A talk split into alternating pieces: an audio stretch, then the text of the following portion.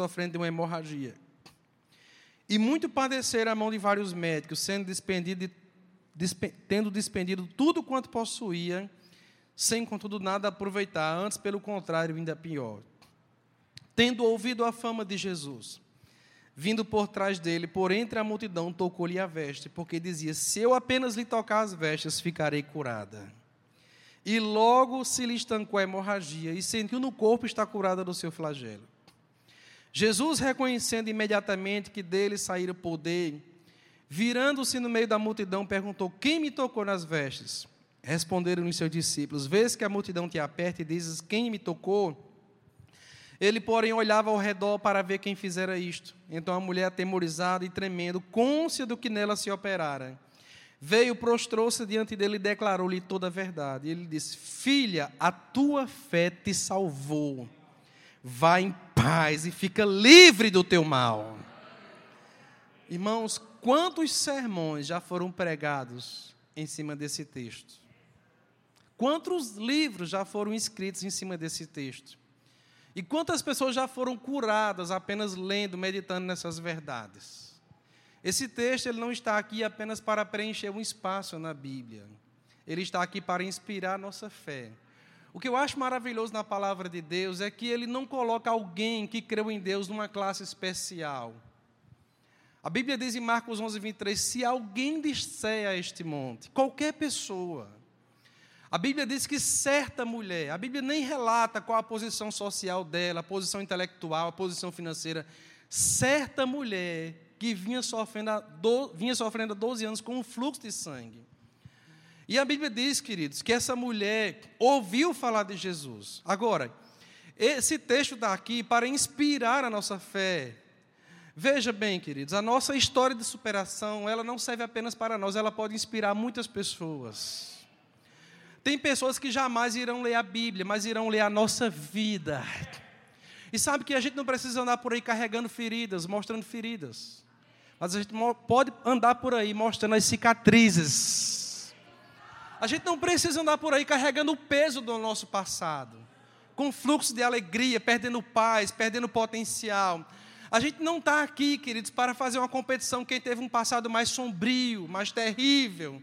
Por quantos anos eu sofri isso, fui machucado na minha casa, meu pai me rejeitou. Aqui não é uma competição dos fracassados. Aqui é uma casa de vencedores. E eu não quero ser indiferente ao que você passou. Mas eu não estou aqui para chorar com você. Eu estou aqui para levantar você.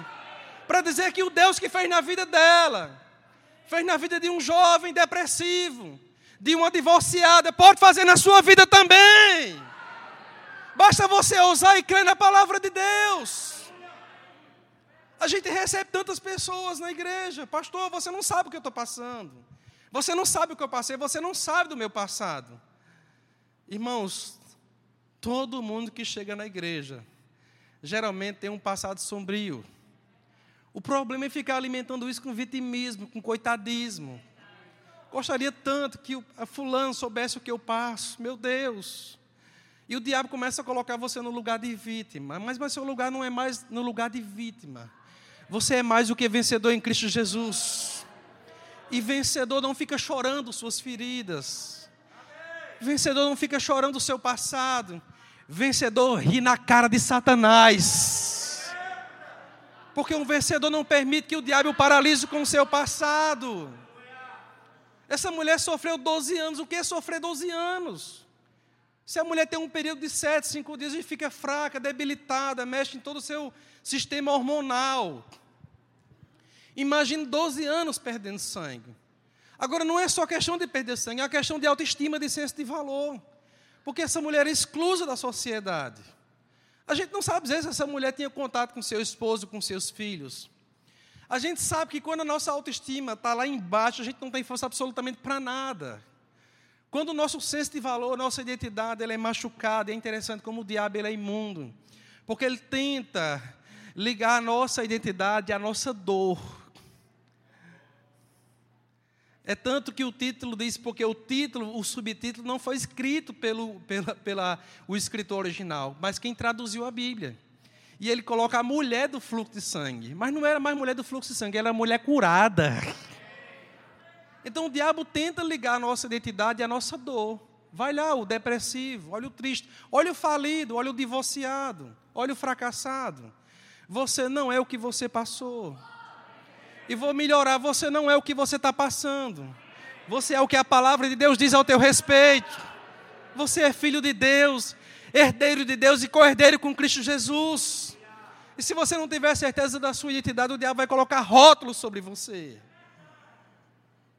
Então a Bíblia diz que essa mulher passou 12 anos com esse problema, mas ela ouviu falar da fama de Jesus. Qual é a fama de Jesus? A fama de alguém é definida pelo que ele faz, pelo que realiza. A Bíblia diz em Atos 10, 38, como Deus ungiu a Jesus de Nazaré com o Espírito Santo e com poder, o qual andou por toda parte, inclusive está no Alecrim hoje. Ele andou por toda parte e continua andando hoje, através da sua unção, da sua palavra e do seu espírito, fazendo bem e curando a todos os oprimidos do diabo. Lembra de uma coisa, viu? O opressor é Satanás, o libertador é Jesus. Portanto, não aceite julgo sobre a sua vida. Não aceite isso como normal. Não aceite dormir à base de remédio. Eu não sou contra a psiquiatria, eu não sou contra a psicologia. Na minha igreja tem psicólogos. Lucena faz psicologia. Mas entenda uma coisa, queridos: Deus não quer que você fique numa dependência química. Deus quer você livre pela palavra dEle. Não há problema em procurar medicina, procurar ajuda. O problema é você ficar na dependência. E hoje pode ser uma noite de você começar a fazer o desmame. Porque você não vai dormir mais com remédio. Você vai dormir com Salmo 2. Em paz me deito e logo durmo, porque só o Senhor me faz habitar em segurança. Essa mulher ouviu, é muito importante, irmãos, a gente parar para ouvir a, a coisa correta, aquele que vai edificar, vai gerar fé no nosso coração. Quando a gente está passando por uma pressão, por uma diversidade, a gente precisa ser seletivo naquilo que vai entrar no nosso coração. E eu queria te dar um conselho nessa noite. Não compartilhe seu problema com quem não pode te ajudar. Tem pessoas que sequer têm maturidade para ouvir o que você está passando. Vai julgar você, vai criticar. Não está na igreja na terça, na quinta, no domingo. Por que não leva logo o colchão para lá? Não é dizimista? Por que está passando por isso? Mas não há promessa na Bíblia de que a gente não passará pelos problemas. Mas a promessa é que a gente vai vencer cada um deles, queridos. Você está aqui para superar coisas, para vencer coisas. Sabe, essa mulher ouviu falar da fama de Jesus. E a fé vem pelo? A fé vem pelo? Ouvir. Por isso que você vai sair mais crente aqui hoje à noite. Você acredita que você veio para o lugar certo? Que hoje à noite você não deveria estar em Muriú? Nem Rio do Fogo? Nem Praia do Cotovelo? Seu lugar é na Igreja Verbo da Vida do Alecrim, ouvindo a palavra de Deus. Pastor, você é contra descanso? Não. Eu só sei e aprendi a eleger as minhas prioridades. Essa mulher ouviu falar da fama de Jesus. Doze anos presa num lugar de rejeição, de doença, de emoções afetadas. Mas ela ouviu. E a fé, queridos, ela, ela é uma força extraordinária. Ela, a fé é tão poderosa que o diabo ele arma algo para destruir a tua vida, e ele acha que nocauteou você. E quando ele acha que nocauteou você, você se levanta mais forte ainda. Sabia disso? Você não fica cambaleando, tombando com o golpe que você recebeu. Você se levanta com mais força ainda. Você está aqui para confundir o inferno. Essa mulher ouviu falar da fama de Jesus. Fé tem uma ação correspondente, irmãos. A fé ela requer iniciativa, ela requer proatividade. A fé tira você da cadeira de vítima. A fé tira você de um lugar de lamentação e de choro. Porque o, o seu choro, o meu choro, não vai convencer a Deus. Mas, pastor, a Bíblia diz que o choro pode durar uma noite. Pode, não significa que ele deve. Porque a Bíblia diz que Paulo e Silas, à meia-noite, oravam em voz alta, cantavam, davam louvores a Deus. À meia-noite, no momento mais tenebroso da vida de Paulo e de Silas, eles se levantaram para orar e cantar a Deus. No momento mais tenebroso da sua vida, você pode dar louvor a Deus? Você pode adorar a Deus? Se você pode adorar, adorar a Deus no momento mais difícil da sua vida, Ele pode mandar um de repente para vocês. E a resposta pode vir de onde você menos espera. Porque todas as portas estavam trancadas, mas a porta do céu estava aberta. Chorar não vai adiantar. Se lamentar não vai adiantar. Mas a fé ela vai fazer você se erguer por dentro. E uma vez que você está erguido por dentro, você está erguido por fora. Você sabe que tem pessoas do seu lado que talvez venceram problemas piores do que o seu?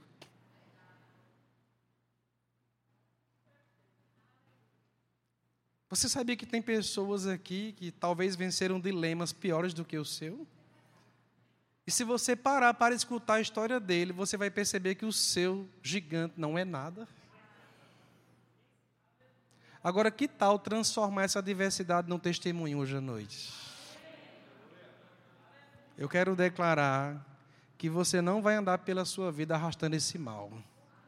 Você vai ficar livre dele hoje. Sempre existe o dia do basta. Sempre existe o dia do chega. E enquanto você não se revolta contra isso, isso nunca vai sair da sua vida. O pior mal é aquele com o qual você se acostuma. E enquanto você não entender que isso não faz parte da vontade, do plano de Deus para a sua vida, você vai, não, não vai tomar uma iniciativa em relação a isso. Essa mulher ousou. Agora eu fico pensando, irmãos, eu gosto de entrar na história e mergulhar. Quantos motivos essa mulher teria para ficar em casa e não ir até essa multidão e, correr o risco de ser apedrejada, porque ela era considerada uma mulher impura. Ela não poderia estar no meio da sociedade. Quantos riscos ela correu para receber o seu milagre? Quantos motivos, quantas justificativas plausíveis ela tinha para não receber o seu milagre e continuar doente? Mas a fé, ela joga a desculpa fora. E ela toma uma atitude para receber aquele que Deus tem para a vida dela. Porque, queridos, entenda uma coisa: quem é bom em dar desculpa não é bom em mais nada. A desculpa é como uma moleta que fica arrastando você pelo resto da sua vida. E quem, tá, está, quem está crendo não fica dando desculpa. Quem está crendo avança. Quem está crendo não olha para a circunstância. Quem está crendo não olha para a nuvem negra. Quem está crendo não olha para a pandemia, para a guerra na Ucrânia. Quem está crendo olha para a palavra de Deus. A fé, ela não nega as circunstâncias, elas estão lá. Elas são reais, elas são visíveis. Mas a fé não exalta a circunstância, a fé exalta a palavra de Deus. A fé não exalta a impossibilidade, a fé exalta a possibilidade divina. Você tem uma promessa de Deus que, humanamente falando, é impossível? Se você tem, fique tranquilo. Foi Deus que falou, Ele que vai fazer, queridos. Deus não promete quando está tudo fácil, quando o leite está branco, quando a grama está verde. Deus não depende de circunstâncias naturais favoráveis para se mover, porque Ele é Deus. Essa mulher ousou, ela se levantou, ela teve uma atitude, mas ela dizia: se eu apenas lhe tocar as vestes, eu ficarei curada. Qual a importância, pastor, da confissão na vida de um cristão? É porque você sempre vai se mover na direção das suas palavras. A propósito, não deixe o seu dia dizer para você como ele vai ser. Diga para o seu dia como ele vai ser. Quando você botar o seu pé fora da sua casa, declare que será um dia abençoado. Anjos acampados ao seu redor, te livrando de todo mal, toda provisão, favor e graça, portas abertas, um dia de solução divina. E eu declaro para você que não haverá quarta-feira de cinzas, que não haverá prejuízo, mas que será o melhor ano da sua vida. 2022 só vai perder para 2023. Quem crê fala, porque a fé tem uma voz. A fé não repete o que o outro está falando. Porque aqui você não é ensinado a ser papagaio. Mas a fé fala o que está no coração. E se você está cheio de jornal, de rede social, é isso que você vai falar. Mas se você está cheio da palavra, você vai falar a palavra de Deus. Então as suas palavras elas vão no seu futuro, pavimentando o seu destino. E você está vivendo hoje exatamente o que você declarou o ano passado. E você vai viver amanhã exatamente o que você está declarando hoje. E você vai viver em massa exatamente o que você está declarando hoje. Por isso eu declaro: 2022 será um ano que a gente vai viver coisas que nunca vivemos em nossas vidas. Eu estou enjoado de mesmice, de rotina. Eu não nasci para viver em rotina, eu nasci para viver coisas novas em Deus. E se você acha que está bom, que já viveu tudo que Deus tinha para a sua vida, eu respeito a sua fé. Mas eu não vivi nem 10%, nem 10 ainda. Há um depósito no céu pronto para receber saques. E nós vamos acessar isso com as nossas palavras, com a nossa fé. Se você quer saber o que alguém está crendo, passe cinco minutos conversando com essa pessoa. Você vai perceber realmente se ela absolveu a palavra de Deus. Essa mulher não apenas disse uma vez, queridos, ela dizia. Ela dizia. Ela dizia. Eu me lembro que no ano de 2015, Deus nos deu uma direção de voltar para Natal, porque a estação em São Luís tinha chegado ao seu final. E a gente estava arrumando as caixas, arrumando as malas para voltar para Natal. E quem já foi no Maranhão sabe que não é tão perto, são 1.575 quilômetros. Quando chega no Piauí, os preços vão para uma proporção sobrenatural gasolina, hospedagem, custo de vida alto. E a gente tinha recurso para trazer a mudança. A gente tinha recurso, queridos, já para pagar o aluguel em Natal. A gente não tinha recurso suficiente para sair de São Luís e chegar em Natal, combustível, hospedagem. A gente não tinha recurso para se manter por algum tempo ainda em Natal, até que as coisas se normalizassem.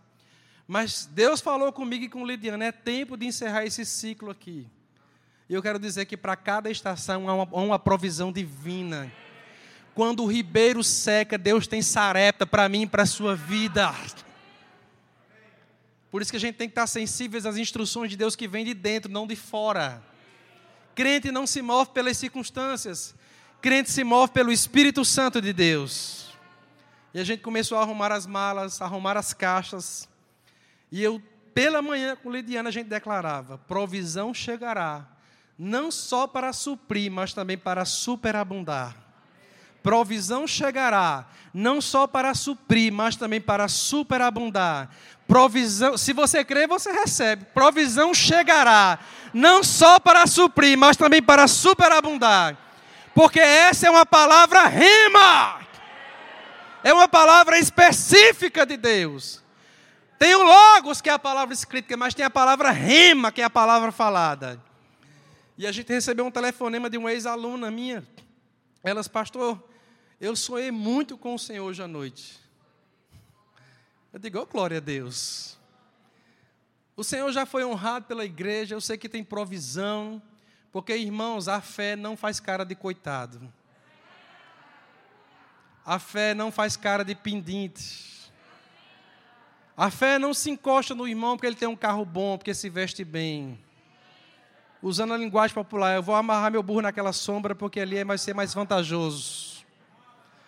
A fé crê que a provisão pode vir de uma viúva que está para morrer de fome.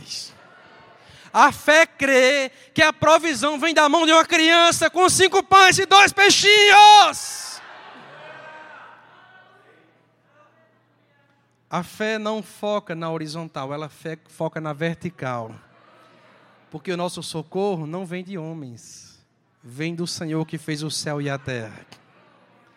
E ela disse: Deus falou comigo para fazer uma despedida para o Senhor. Eu digo: se Deus falou, não endureça o seu coração. quando se pensa em despedida, se pensa em bolo, em salgado, em homenagens, faz parte do contexto. Mas nessa despedida, irmãos, de 15, 20 pessoas, nós recebemos provisão para três, quatro meses de aluguel, de feira, de leite, de fralda. Porque o nome dele é Jeová Jireh.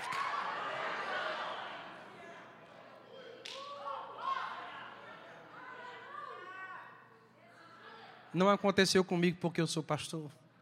Aconteceu comigo porque eu aprendi no rema como a palavra funciona. Ela está bem perto de ti, na tua boca e no teu coração. Isto é a palavra da fé que pregamos. O que você vai fazer com ela? A fé se levanta. A fé tem uma atitude. E alguém já disse com muita sabedoria que a sua atitude determina a sua altitude. Você crê que não foi chamado para dar voo de pombo, mas voo de águia? Você crê que seu lugar é nas alturas? Quem crê nisso? Lembra de uma coisa: águia não voa com pombo. Pare de andar com quem fala pequeno. Vai continuar falando. Pare de andar com quem fala incredulidade. Pare de andar com quem só diz não dá, não tem, não posso.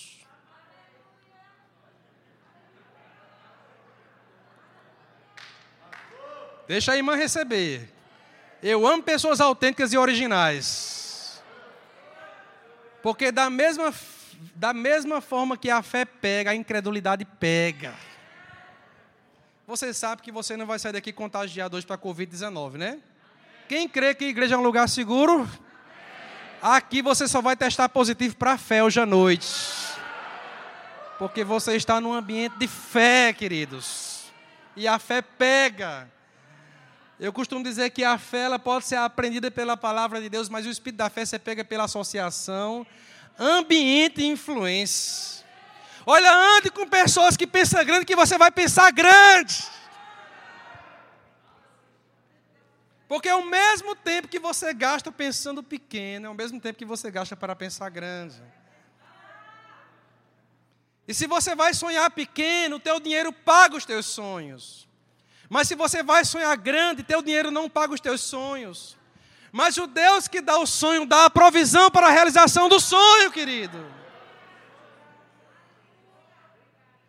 Essa mulher dizia, não é dizer hoje, colher amanhã. É um processo de perseverança, de semeadura. Quantos anos eu e Lidiane confessamos coisas na Zona Norte, quando não tínhamos sequer o dinheiro para pagar o aluguel da igreja. A casa para ser hipotecada ou tomada pelo banco. A família nunca soube disso, nem o ministério soube. Porque foi Deus que mandou assumir a igreja. E Deus não é irresponsável. Quantas vezes eu contei moeda no gabinete e tirei da minha prebenda de professor para pagar aluguel da igreja? Por isso que muitas pessoas que chegam na igreja e quando vê o pastor pregando sobre prosperidade, tossem o nariz porque não conhecem a história daquele lugar. Eu quero dizer que essa igreja aqui é uma história de fé e de prosperidade. Cada cadeira, cada ar-condicionado, cada caixa de som. Isso aqui é fé e milagres. Na nossa igreja também. Cada conquista foi celebrada. A gente foi chamando, a gente foi declarando, a gente foi trabalhando. Então não é um processo. Muitas pessoas desistem da palavra da fé porque elas chegam destruídas, arrasadas, e elas querem ver o resultado amanhã. O milagre, ele é instantâneo, queridos. Mas o processo para se chegar até eles necessita alguns passos de fé. E aí envolve perseverança, persistência, resiliência. Eu não vou desistir. Eu vou continuar.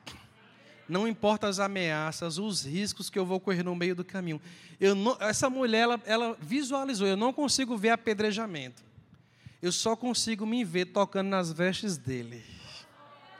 Eu não consigo me ver caindo pelo meio do caminho eu só consigo me ver saindo curada daquele lugar. Porque a fé, ela tem a capacidade de já ver a resposta diante dos seus olhos. É por isso que alguns, enquanto outros estão desistindo, você está perseverando, eles não entendem. Eles podem achar que você é desequilibrado, fanático, louco. Não é, porque você está vendo o que eles não estão vendo. Então, essa mulher, queridos, ela não, ela não teve facilidades no seu caminho, porque não há essa promessa na palavra de Deus. Que tudo vai ser fácil, que vai ter aprovação, que vai ter apoio. Muitas vezes na sua história de fé você vai ficar sozinho, mas e daí? É você e Deus na parada. E você e Deus são sempre maioria. Essa mulher ousou. Quantos vão ousar esse ano a viver coisas que você nunca viveu na sua vida? Quantos decidem romper com a multidão? Da fraqueza tirar força. Quantos decidem se superar, queridos? Quantos decidem aqui se levantar e abandonar o lugar de vítima? Parar de chorar pelas coisas que aconteceram, porque isso não vai resolver nada. Se levantar em Deus, porque a fé ela coloca um cântico de vitória na sua boca. E eu quero te dar uma boa notícia nessa noite. Quem gosta de boa notícia? O tempo de luto passou. Chegou o tempo de cantar e de celebrar e de festejar. O tempo de chorar já passou. Eu quero até liberar uma palavra profética nessa noite. Não chore pelo que se foi. Se alegre pelo que está vindo.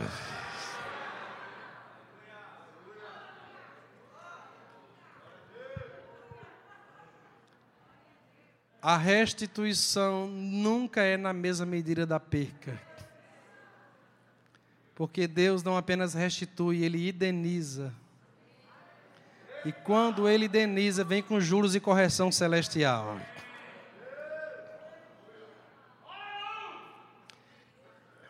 Isso que você perdeu não merece mais o seu choro. Enquanto Samuel se lamentava por Saúl, Deus já tinha Davi. Enquanto Abraão chorava por Ló, Deus já tinha Isaac. Isso que você perdeu não merece mais o seu choro. Eu quero fazer, propor uma troca hoje à noite. Vestes de louvor, ao invés de espírito angustiado. Quem crê, confessa comigo. Diga depressão, tristeza, choro, luto, nunca mais na minha vida. Aleluia! Aleluia! Existem momentos, irmãos, que a gente precisa bradar. A gente precisa falar. Agora veja comigo em Lucas, no capítulo 5. Lucas, capítulo 5. Deixe seu irmão saber que você é um crente pentecostal.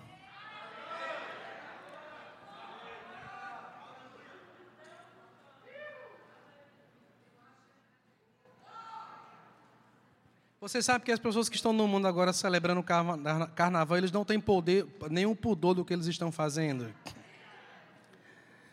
Você sabe que pessoas não têm nenhuma vergonha de vestir uma fantasia e vão passar três dias, quatro dias dopados, mas a quarta-feira de cinza vai chegar. Mas para nós não tem cinzas, tem fogo do Espírito Santo de Deus. Você sabe que tem até pais que vestem fantasia nos seus filhos? Aquietou-se agora, né? Meu filhinho, meus dois, não brinca carnaval. A temperatura caiu? Vossos filhos e vossas filhas profetizarão. Não diz que brincarão carnaval na escola. É só uma brincadeira, brincadeira nada. Eles vão ser cheios do Espírito Santo desde o ventre materno. É só uma quadrilha, quadrilha nada. É só um Halloween, Halloween nada. Vossos filhos e vossas filhas profetizarão. Deus não te deu filhos para vergonha. Você não deixará seu filho numa casa de recuperação. Você não vai pegar seu filho numa boate. Seus filhos são para a honra e glória de Deus. A próxima geração será mais poderosa do que essa.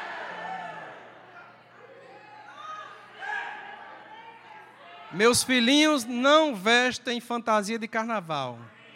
E pode me chamar de radical, porque isso me afeta em absolutamente nada. Eu amo Jesus radicalmente.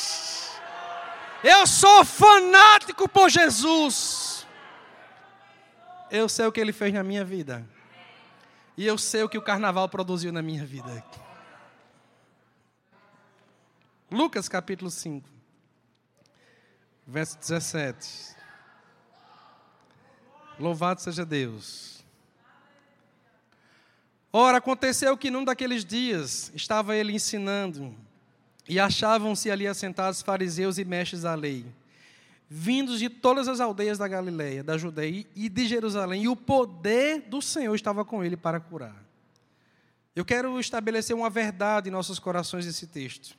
Jesus estava ensinando a palavra, mas a Bíblia diz que havia um poder com ele para curar. Irmãos, onde a palavra de Deus é pregada, há um poder para confirmar a palavra. Nós não exaltamos aqui o nome rema, verbo da vida. Nós exaltamos a palavra que é pregada nessa escola. Eu confesso para você que eu me sentia irado quando minha irmã falava do rema dentro de casa. Ela falava de rema, de Kenneth Hagin, eu dizia que ela exaltava a instituição. Mas no dia que eu estava sozinho na solidão e a depressão batendo na minha porta, eu lembrei de um outdoor que eu vi aqui em Natal, nas avenidas. Um casal de beca vermelha e aquela frase: Sua vida nunca mais será a mesma. A palavra que você está escutando hoje, ela não é de Josinaldo, não é de Palhano, não é de Lucerna, é a palavra de Deus. E aquilo que Deus fala, Ele é o responsável pelo cumprimento. Então, onde a palavra pregada, se há honra, se há preço, se há consideração, há um poder para confirmar a palavra. Por isso que é muito importante a gente atentar como estamos ouvindo a palavra. Provérbios 4, 20 nos alerta sobre isso. Filho meu, atenta para as minhas palavras. Aos meus ensinamentos, inclina os teus ouvidos. Não os deixe apartar-se dos teus olhos, guarda-os no mais íntimo do seu coração, porque são vida para quem os acha, saúde para todo o seu corpo. A palavra de Deus tem poder para cumprir, para fazer realizar aquilo que está no coração de Deus. E nesse ambiente de fé, irmãos, de pregação, de ensino, a Bíblia diz, no verso 18, que vieram então uns homens trazendo em um leito um paralítico e procuravam introduzi-lo e pô-lo diante de Jesus. E não achando por onde introduzi-lo por causa da multidão, subindo ao eirado, o desceram no leito por entre os ladrilhos para o meio diante de Jesus. A Bíblia diz no versículo 20: Vendo-lhes a fé, diga comigo, a fé pode ser vista. Pode. Através de atitudes através de um comportamento, através de uma iniciativa, de uma proatividade. Jesus disse ao paralítico: Homem, estão perdoados os teus pecados. Agora, eu quero que você pense comigo nesse texto, queridos. Esses homens trouxeram esse paralítico. Eu gosto sempre de pensar que no momento mais difícil da nossa vida, a gente só precisa ter por perto amigos que creem como nós. A gente não precisa de dinheiro, de promessas humanas. A gente precisa de pessoas que creem como nós cremos. E a Bíblia diz que eu acredito que nesse, nesse, nesse, nesse contexto aqui de relacionamento, o vínculo ele era muito forte. Porque no momento difícil só amigo fica. Quando está prosperando, quando tem recurso, a casa é cheia, é churrasco, é festa. Mas quando a crise chega, só o amigo fica. É por isso que a Bíblia diz: em todo tempo amo o amigo, na angústia nasce o irmão. Você crê que você está ao lado de um homem ou mulher de fé? Vamos fazer uma confissão nessa noite? Eu gosto de culto participativo. Diga para ele: eu vou te ajudar a transpor obstáculos. Quantos encorajadores tem aqui hoje à noite? Se você não está crendo, pelo menos fique de boca fechada. Se alguém compartilhar um sonho com você, um projeto e você não está crendo, fique pelo menos de boca fechada. Quem não ajuda também não atrapalha. Mas já que você está cheio de fé, encoraje essa pessoa. Diga que vai dar certo. Diga que vai acontecer. Você não faz parte. Preste atenção. Você não faz parte do time dos dez espias. Você é da estirpe de Josué e Caleb.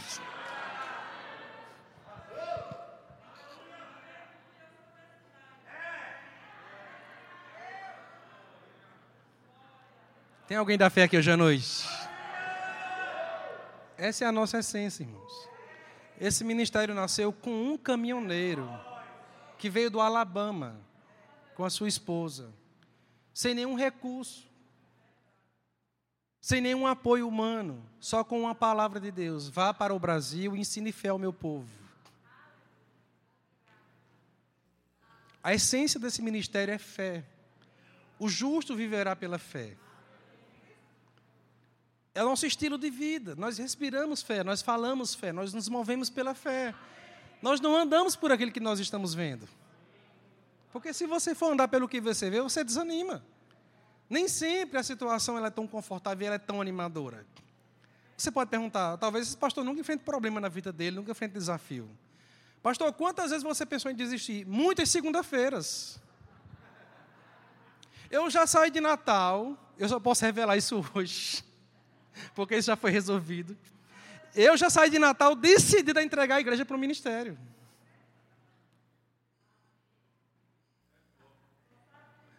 Mas pensamento vem e vai. Tem a vontade de desistir e tem a vontade de continuar. E quem desiste não tem testemunho. Me dá o nome de um dos dez espias aí. Quem pode me dar? Sem consultar a Bíblia, agora. Dos dez espias, não tem, porque quem desiste não é lembrado. Mas me dá o nome dos dois que entraram na terra aqui, mandando leite e mel. Yes! Porque o seu testemunho não apenas beneficia você, mas inspira pessoas. E Deus quer usar a sua vida nesses últimos dias como outdoor do céu aqui nessa terra. Não vou contar meu passado aqui para você, nenhum de Lidiane. Porque aqui não é lugar de choro. Mas a gente teria toda a condição para viver uma vida fracassada hoje, amarga, ferida, machucada, sem confiança em ninguém. Mas sabe, queridos, a gente decidiu se levantar em Deus. Lidiane, quando chegou em Natal, que começou a ouvir essa palavra, ela pulava igual pipoca. Como o teto da igreja das seis era baixinho, não era, Jorge? Parecia que ela ia tirar, tirar o teto. Mas naquele momento os julgos estavam sendo despedaçados. Queridos, o teu passado não pode te paralisar. Você quer uma palavra de Deus nessa noite? Quem quer uma palavra de Deus? Eu vou liberar para você. Guarde isso no seu coração o seu passado ficará pequeno diante da grandeza do seu futuro. Eu vou repetir. O seu passado ficará pequeno diante da grandeza do seu futuro. Quando você decide crer nessa palavra e se levantar, tomar posse, é para mim. Eu vou, não vou mais chorar, não vou mais me lamentar, não vou olhar para trás o que aconteceu. Eu vou dar um passo de fé. Você vai sair do barco e vai andar sobre as águas. Eu fico pensando, queridos, nesses homens. Como é importante você estar num ambiente de fé onde você recebe influência. Eu tinha a minha mente tão limitada, tão pequena, que mesmo com dinheiro no bolso, eu não tinha fé para absolutamente nada. Todo passo que eu ia dar era muito limitado, muito pequeno. Porque eu tinha dinheiro, mas não tinha fé. E sabe, queridos, tem coisas que você só faz na sua vida com fé. Você sabia que nenhuma empresa para nascer ela depende de dinheiro? Ela depende de fé? Quantos creem para ideias criativas brotando nos últimos dias sobre a sua vida? Esses homens, eles olharam, viram a casa lotada, a porta fechada, eles poderiam ter voltado. Qualquer um de nós tem justificativa plausível para desistir. Qualquer um de nós. Mas, queridos, a gente vai olhar para as circunstâncias e vai retroceder, ou a gente vai transpor isso, vai superar isso. Mas, pastor, está tão difícil, a pressão está aumentando. Se a pressão está aumentando, se está mais difícil, está só deixando o testemunho mais bonito. Se está difícil, para o crente deveria sair saliva no canto da boca. Porque crente ama desafio. Crente, quando vê gigante, não corre do gigante, corre para cima do gigante. Porque crente não vê apenas o gigante, ele vê a promoção por trás dos gigantes. Mas quem derruba o gigante é porque teve experiência com o leão e com o urso. Alguns disseram: Golias é grande demais para cair. Davi disse: Golias é grande demais para eu errar. Porque a fé muda a perspectiva, queridos. Alguém disse: a muralha é muito grande para cair. Josué disse: a muralha é muito grande para ficar em pé. A fé muda ela tira aquele óculos embaçado pela incredulidade, pela falta, pela escassez e coloca os olhos da fé, os óculos da fé. Eu creio em visões ampliadas aqui hoje à noite. Eu não vim aqui pregar uma palavra motivacional, irmãos, para você. Eu não sou um coach da vida. Isso tem o seu lugar. Eu sou o pregador da palavra de Deus. Se você crê nessa palavra, você vai ver milagres diante dos seus olhos. Aquilo que não aconteceu com ninguém pode acontecer com você. Esses homens não calcularam o risco de subir na parede e descer com esse paralítico. A fé não calcula o risco. E se não der certo? E se eu confessar e não acontecer? A fé ela não trabalha com a perspectiva de frustração e decepção, porque a fé é certeza. A fé é convicção. A fé diz: subamos e possuamos a terra, porque certamente prevaleceremos contra ela. Diga comigo: a fé tem um relatório positivo. Diga para sua mente: diga, já deu certo. Diga, já aconteceu. Aleluia! Interessante que quando você combina algo com um carioca, ele diz assim: já é. Carioca tem essa linguagem: a fé não será, a fé já é. Você pode celebrar hoje o que você ainda não está vendo? Pastor, eu não consigo. Só crente consegue celebrar o que ainda não está vendo. Porque a fé ela não toca, não vê e não sente, mas ela sabe que já aconteceu. Aquele cartaz do estádio, eu já sabia, não é dos torcedores, é nosso. Você pode celebrar hoje o mês de, hoje, o mês de março? Eu acho que eu acho que os visitantes estão pensando: será que eu vim para a igreja certa? Você veio para a igreja certa. Porque celebrar, dançar quando aconteceu, todo mundo pode fazer. E Miriam fez no Velho Testamento. Por, isso que a gente não dança como Miriam dançou. Pastor, eu quero dançar como Miriam dançou. Miriam dançou depois de atravessar o mar. A gente dança antes. Porque a fé ela tem um cântico de vitória nos seus lábios, queridos. Quantas vezes as minhas melhores danças e de Lidiano na igreja foram nos momentos mais difíceis da nossa vida. Eu costumo dizer que eu tinha um carro eu acho que aquele carro era endemoniado. Ele tinha um problema crônico de esquentar. E eu andava com dois estepes, um pneu e uma garrafa de água. Me deixou na mão em Mossoró. Aquele carro quase me fez desistir do meu chamado.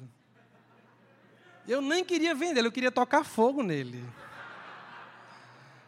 Teve um dia que eu ia para o culto com o Lidiano, ele me deixou três vezes na João Medeiros Filho.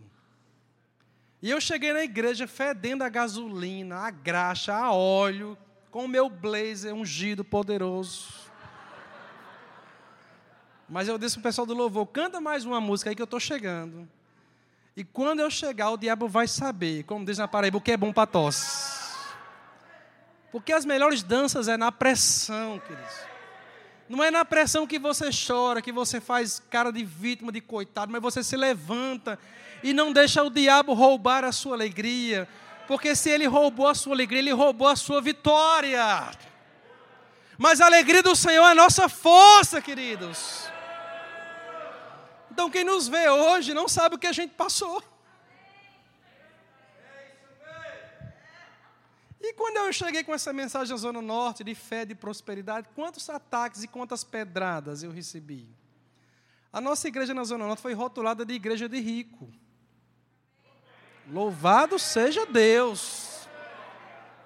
Agora por quê? Porque tinha uma cadeira alcochoada, uma, uma porta de vidro um ar-condicionado, a igreja dos ricos, glória a Deus. Mas a gente nunca deixou aquele que estava passando externamente nos afetar. Um dos dias mais difíceis da minha vida foi quando eu fui fazer compra como era. Está aqui pastor Jorge, Cleide, dona Claudete, seu João, que são família próximos demais. E eles podem atestar que a gente nunca falou com eles sobre isso. Nunca procurou ninguém sobre isso. Eu fiz uma contagem de 70 reais de moeda em casa e fui fazer compras. Foi um dos dias mais difíceis da minha vida, porque eu trabalhei, trabalhei numa multinacional por sete anos, com um bom salário, com participação de lucros, com plano de saúde, sempre tive recursos para pagar as minhas contas. Mas Deus mandou sair e entrar em tempo integral. E Deus não é menino. Quando Deus fala, Deus se responsabiliza. E a gente entrou, assumiu essa igreja. E naquele dia foi muito difícil para mim. Meu irmão me liga de Recife, amigo, irmão, ele perguntou assim: Como você está? Eu desabei no carro. Eu disse para ele: Eu não aguento mais, a coisa não está funcionando, parece que a palavra não está tendo resultado, o povo não recebe, a coisa não funciona.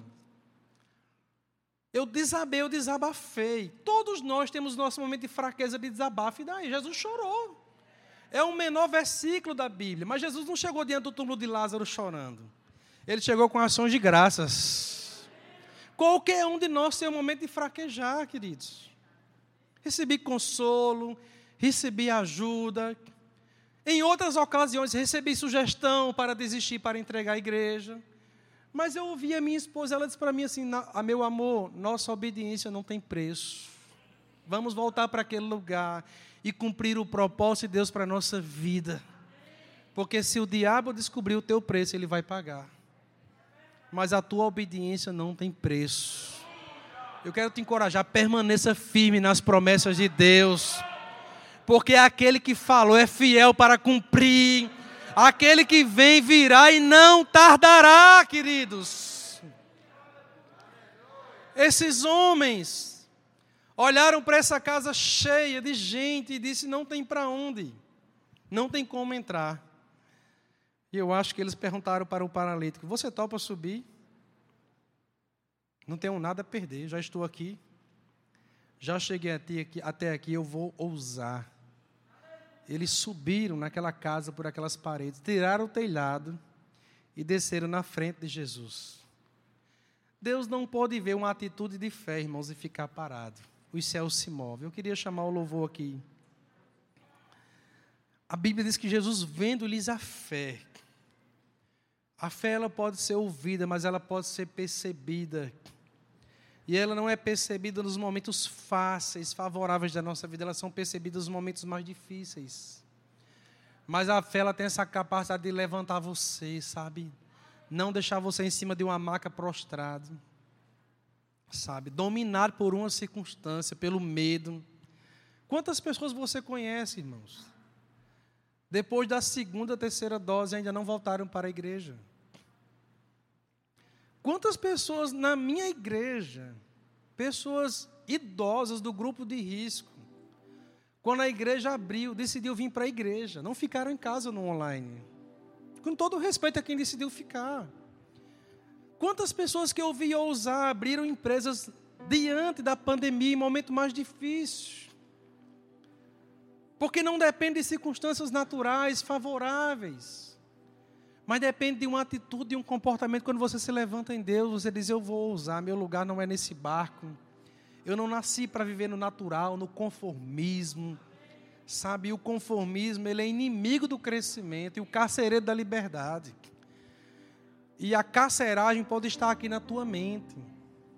Talvez o contexto social que você viveu na sua família de limitação limitou teus sonhos, teu potencial. Irmãos, eu nasci numa família de 11 filhos. Era uma ninhada de menino. O que eu mais ouvi dentro da minha casa era: vai faltar, vai faltar, vai faltar. Eu cresci com isso. Quantas palavras eu ouvi no meu lar que bloquearam o meu potencial, o meu chamado em Deus, meu propósito? Minha mãe, sem sabedoria de baixa pressão, liberou palavras. E palavras levantam ou derrubam, curam ou ferem. Palavras liberam pessoas para o destino profético ou aprisionam ela. Eu cheguei no Evangelho com 27 anos com esse contexto de uma mente muito limitada, de um lugar muito pequeno de palavras que eu não seria nada na vida, que eu não produziria nada. Eu não tinha nem condições de viver um casamento, irmãos, porque eu não vi isso no contexto do meu lar. Eu nunca vi meu pai beijar a minha mãe. Eu nunca vi esse ambiente saudável do meu lar. Eu cresci no lar disfuncional. Era o melhor que eles poderiam me dar.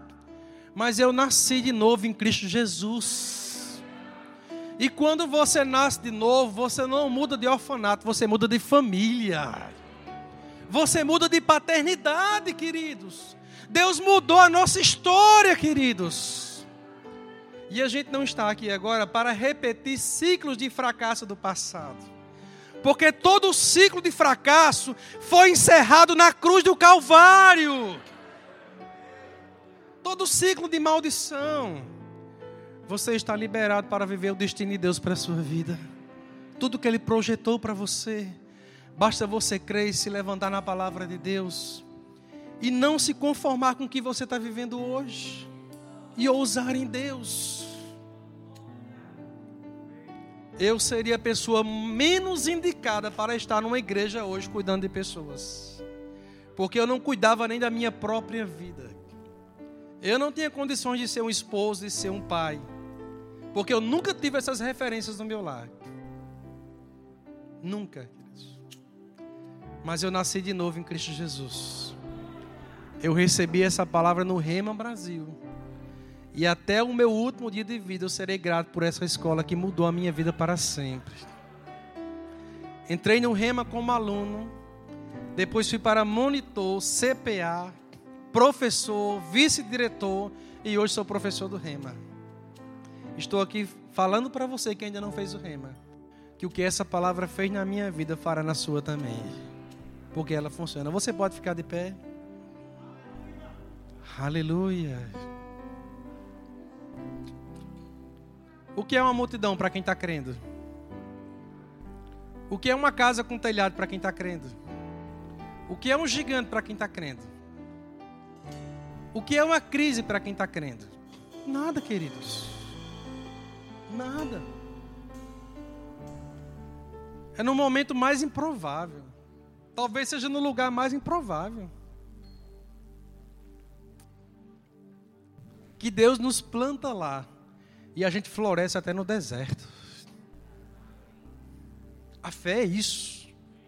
A fé ela vai de encontro às circunstâncias. A fé ela é agressiva. A fé não retrocede. A fé não olha para trás. A fé ela chega até o final. Sabe, você não, não apenas sobreviveu a uma pandemia, não. Você não escapou de uma pandemia. Deus deixou você aqui para cumprir um propósito eterno. Deus tem algo para fazer na sua vida que Ele ainda não completou. É por isso que você está aqui hoje. E você será um testemunho da bondade e da fidelidade de Deus aqui nessa terra. Pessoas vão olhar para você e vão dizer: se Deus fez por ele, Ele fará por mim também. Porque Deus não faz acepção de pessoas. Aleluia.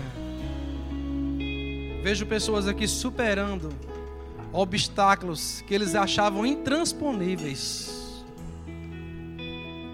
Vejo pessoas hoje aqui abandonando aquele lugar de vítima de coitadismo. Vejo pessoas aqui abandonando as vestes de luto.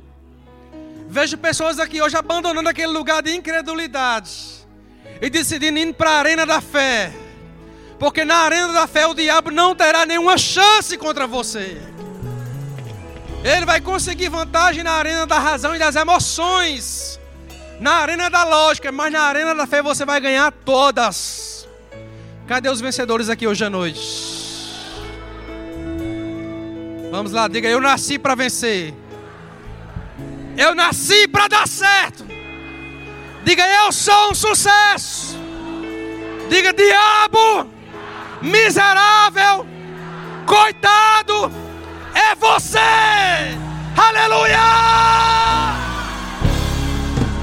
Aleluia! Aleluia! Aleluia! Aleluia! Deixa o leão que está dentro de você rugir hoje à noite. Você não é medroso, você não é fraco, você não é incapaz, você não é o que você está sentindo, você não é o que está passando. Você não é o que falaram sobre você. Palavras humanas não definem quem você é. Deus é quem define quem você é. Você é abençoado. Você é próspero.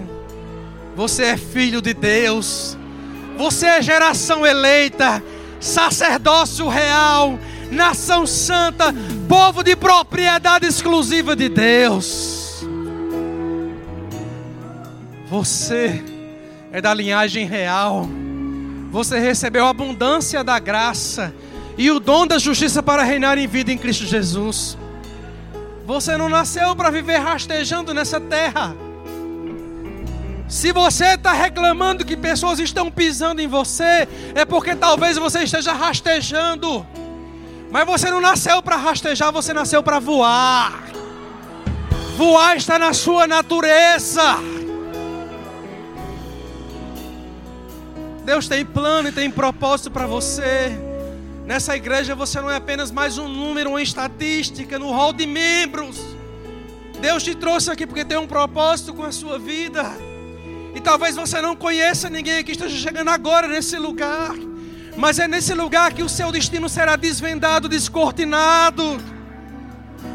Aleluia. Eu quero chamar você hoje para dar tchau para o seu passado. Seu futuro está te chamando. Seu futuro está te chamando.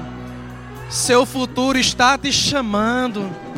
Há algo grande da parte de Deus que está lhe atraindo, queridos. Seu lugar é fora do barco, andando sobre as águas. Deus não te chamou para viver com rede vazia, na beira da praia, frustrado, cansado voltando para casa envergonhado. Deus não te chamou para isso. Deus te chamou para ir lá para as águas profundas. Sob uma instrução divina, lançar as redes. E quando elas vierem, não é só para você, chama os companheiros. Porque tudo que Deus faz em você, Ele faz através de você. É um testemunho que te alcança. Vamos adorar a Deus. Levanta as suas mãos. Deixe o Espírito Santo de Deus se mover na sua vida. Levanta suas mãos. Deixa Deus falar particularmente com você agora na individualidade. Deus fala na coletividade, mas Ele fala na individualidade. E eu sei que a mão do oleiro está mexendo coisas em lugares que o homem não tem acesso, que o pastor não tem acesso, que o cônjuge não tem acesso, que o líder não tem acesso, mas Deus vai lá no mais profundo e vai resgatar coisas, vai despertar coisas, vai potencializar coisas nesses dias. Deus vai despertar os gigantes. Deus vai acordar o gigante. Deus vai acordar o destruidor de impossibilidades. Deus vai acordar o herói, a heroína. Deus vai acordar o homem, a mulher forte e poderosa em Deus. Em nome de Jesus, levanta as suas mãos.